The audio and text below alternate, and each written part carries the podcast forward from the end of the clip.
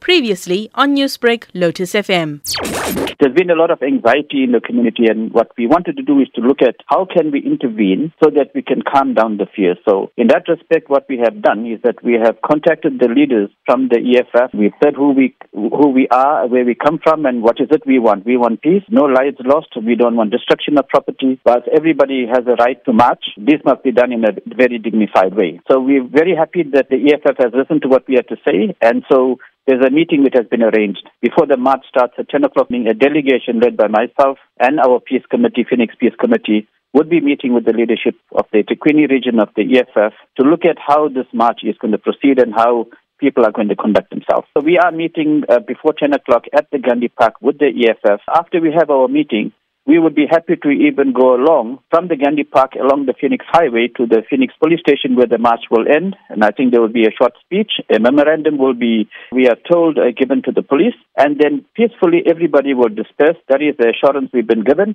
And we want to meet with the EFF just to make sure they say what they will be doing. Given the current tensions, are you confident that this meeting will actually take place, that the EFF will honor their word to you? There are different people within the EFF. So I can pick up the phone and phone them and they will take the call. We have that kind of relationship which we have developed over the last 24 to 48 hours since this issue started. From what I've heard from them, I am quite comfortable that yes, they will meet with our delegation and they will fulfill what they are saying they will do. We've been also with the, in contact with the police and the army and the Metro Police and they will be also be there. And I've been told that only about 100 people will be allowed. Now, whether that happens or not, I'm not sure. What we are there to do, we are there to intervene, to make sure there is peace and there's harmony, no destruction to property and lives. Whilst everybody has a right to march, yes, they must march. It's fine, but we don't want mayhem to accompany that. And so we want to reassure people that we will be there in the front line for everybody. Well, maybe just as a question, because you're driving social cohesion and peace uh, between communities.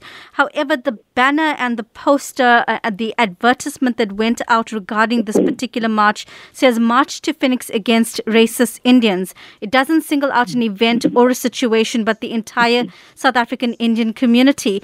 You're saying that, you know, after your negotiations, you may even join the march. Will you be asking the EFF to perhaps rephrase and readjust the focus of this march? When I spoke to the EFF, they are saying, I saw it myself. He is saying they are here for a peaceful march. And there has been some bad elements who have been copying a poster which they have put out, which says the march is starting at the Phoenix Market on another date. So he claims that somebody is sabotaging what they are trying to do, and they are here on a peaceful mission. And that about the Indians, they didn't put, somebody has duplicated that. So he says, and I have to take his word for it. And I think tomorrow, that's the questions we're going to answer in their presence. Just as a final question, of course, the whole drive and the whole focus right now is rebuilding community relations. So, in that name and under that perhaps intention, how would you respond to community members who have expressed their fear and anxiety around what's going to happen tomorrow?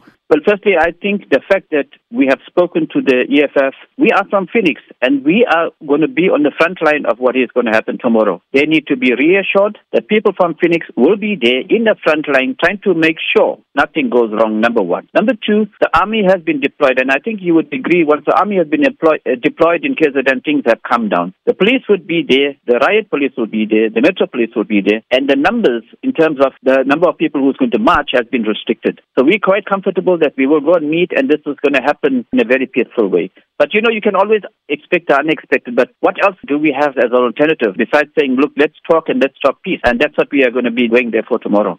Newsbreak, Lotus FM, powered by SABC News.